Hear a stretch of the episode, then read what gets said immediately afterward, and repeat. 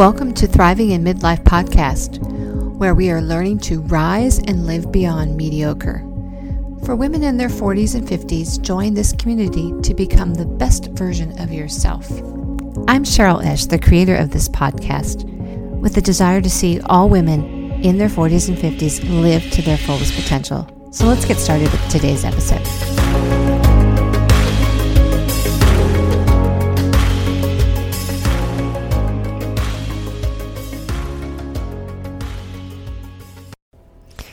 Well, hello, my friends. Welcome back to Thriving in Midlife. Well, today's topic, we're going to be talking about something rather sensitive and something that most people don't want to talk about because it's kind of private, maybe embarrassing. We're going to be talking about pelvic health, and it's not just your pelvic floor muscles that we'll be talking about. We'll talk about other things that happen down there in our private areas that um, that affect us as women, um, especially uh, as we get older. We might notice a frequency in some of these issues. So let's get down to it and start with kind of what in general is um, pelvic health and what that includes. Pelvic health really includes the pelvic floor muscles that um, we have that helps us with urination. They help strengthen their muscles that are under the uterus, the bladder, and the bowel, the large intestines. Um, they help us prevent urine leakage and bowel control. Okay, so there are some actual, maybe you're familiar with these exercises that are to help strengthen the area. Well, in case you're not, or in case you've been living in the dark ages, um, by this point in your life, I am sure you have heard of the term Kegels.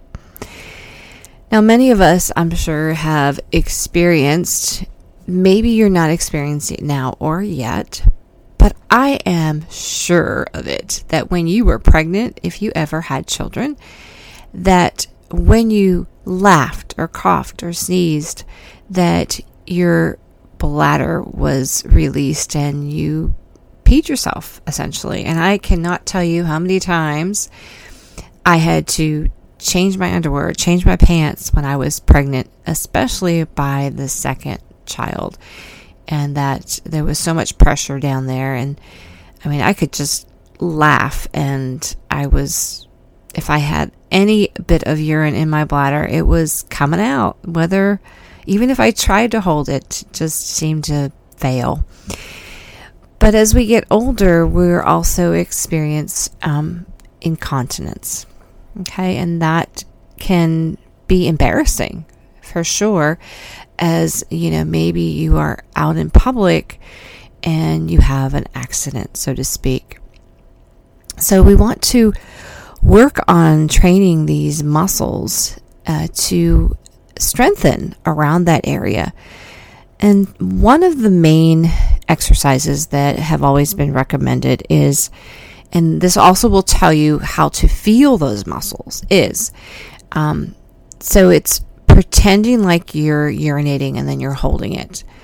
Or you can start to go, start to urinate, and then stop. And so as you pulling up on those muscles, you're feeling it actually in the bladder, the vagina, maybe even the anus to hold and pull that stuff up. Um, you feel them tighten. Now, you can do this without even actually urinating. So, you can practice that. You can perform them while seated um, as well. So, these exercises can be done um, by holding that contraction, like you're holding your urine in, for about 10 seconds, and then you'll relax completely for 10 seconds. Now, while you're doing these pelvic floor contractions, uh, we, we are not actually gripping our glutes or are contracting our abdominals. Uh, we're just, it's that lower pelvic floor that you're feeling contract and pulling up under you. Um, you will re- repeat those 10 seconds on, 10 seconds off, uh, 10 times. Um, and they say you can do it three to five times a day. Now, I would be surprised if and be count yourself fortunate if you remember to do it at least once a day. Um, we tend to forget these kind of little things, but even after four to six weeks of doing this on a regular basis, you will start to notice um, the difference. Um, but if you do feel some discomfort in your abdominals or your back while you're doing these exercises, then you're probably not doing them right. Um, we do want to breathe deeply um, and relax certain things in your body while you're doing them. So, making sure you're not, like I said, tightening your stomach, thighs, or, or buttocks, or even your chest, or even holding your breath, you know, would be another thing that most people tend to do. So, by practicing this pelvic floor exercise, it can help improve your urinary continence. As we get older, this becomes an issue.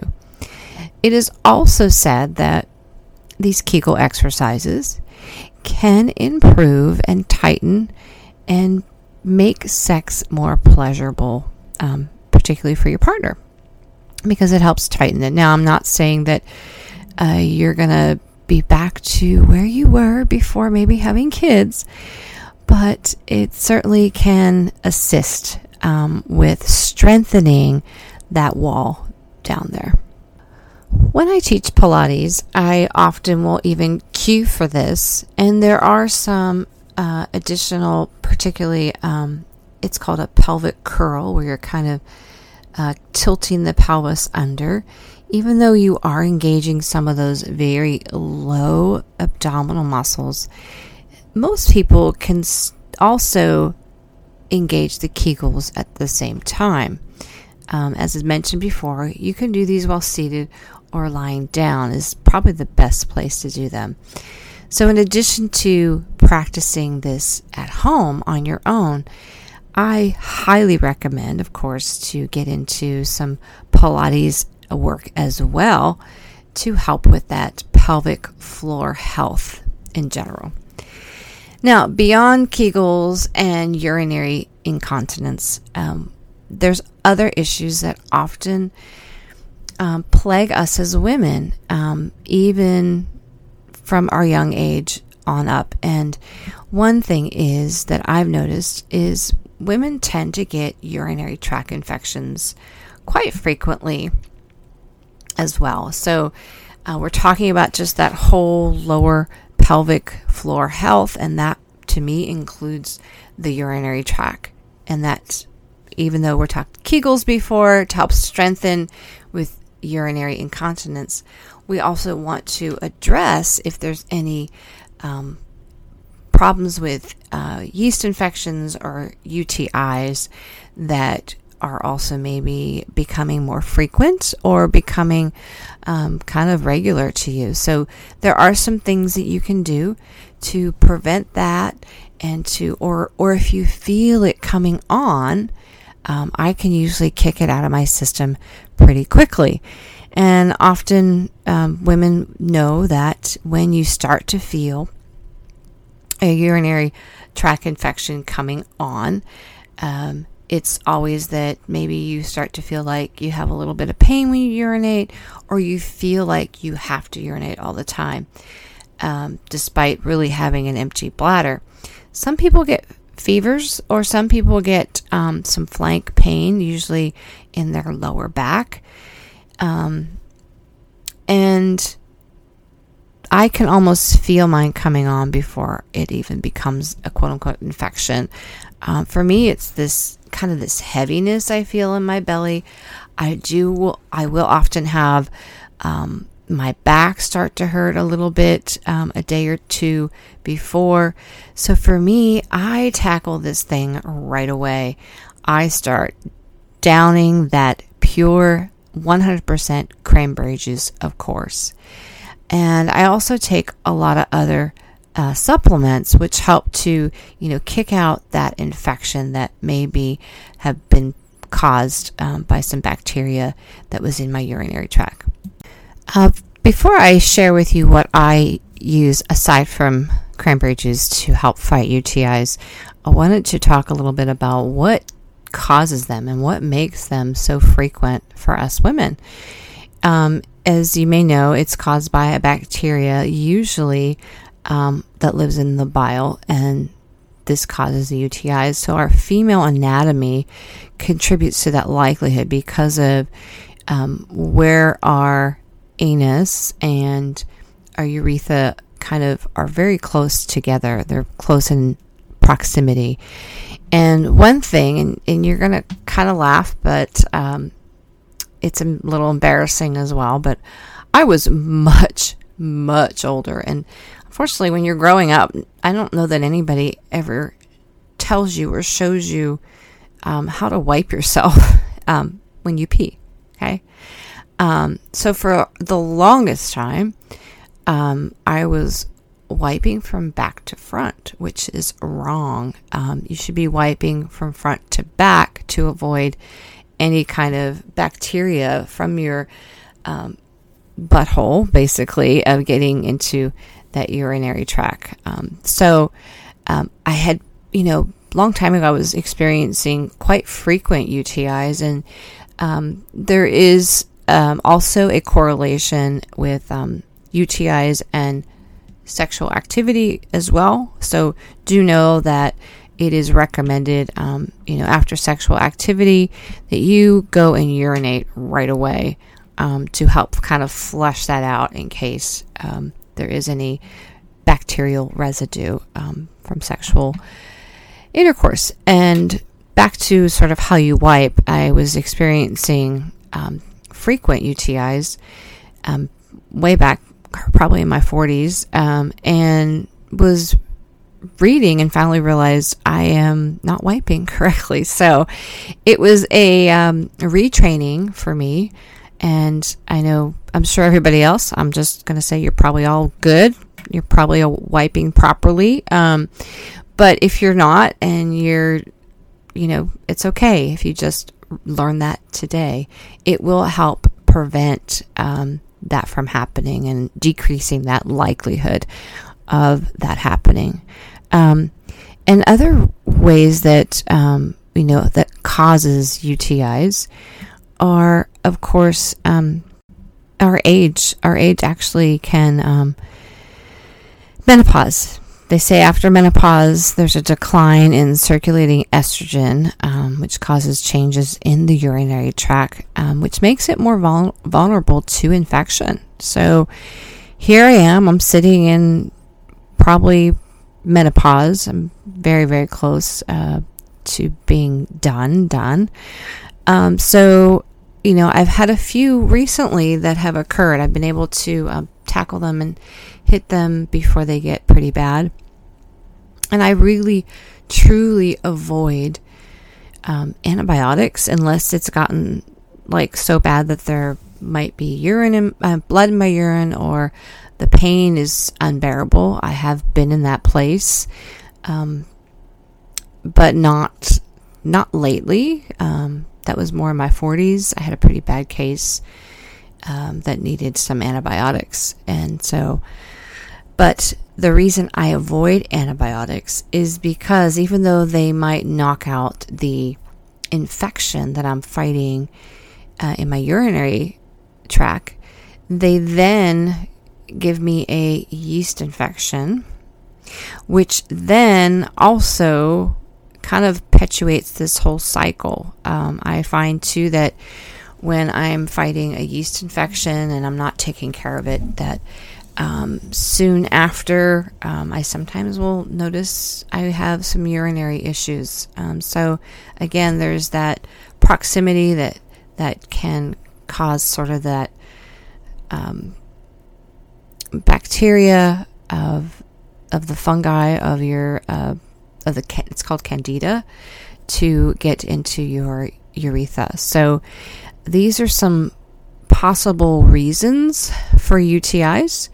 Um, there's also certain types of birth control. If you still use that, um, women who use diaphragms may be at higher risk, um, especially if you're using any kind of spermicidal agents with it. So we want to have not only a strong pelvic floor and healthy pelvic health, um, we also want to consider our urine, our urinary tract as part of that whole process. So, looking at um, what if you do experience them, figuring out what might be causing it.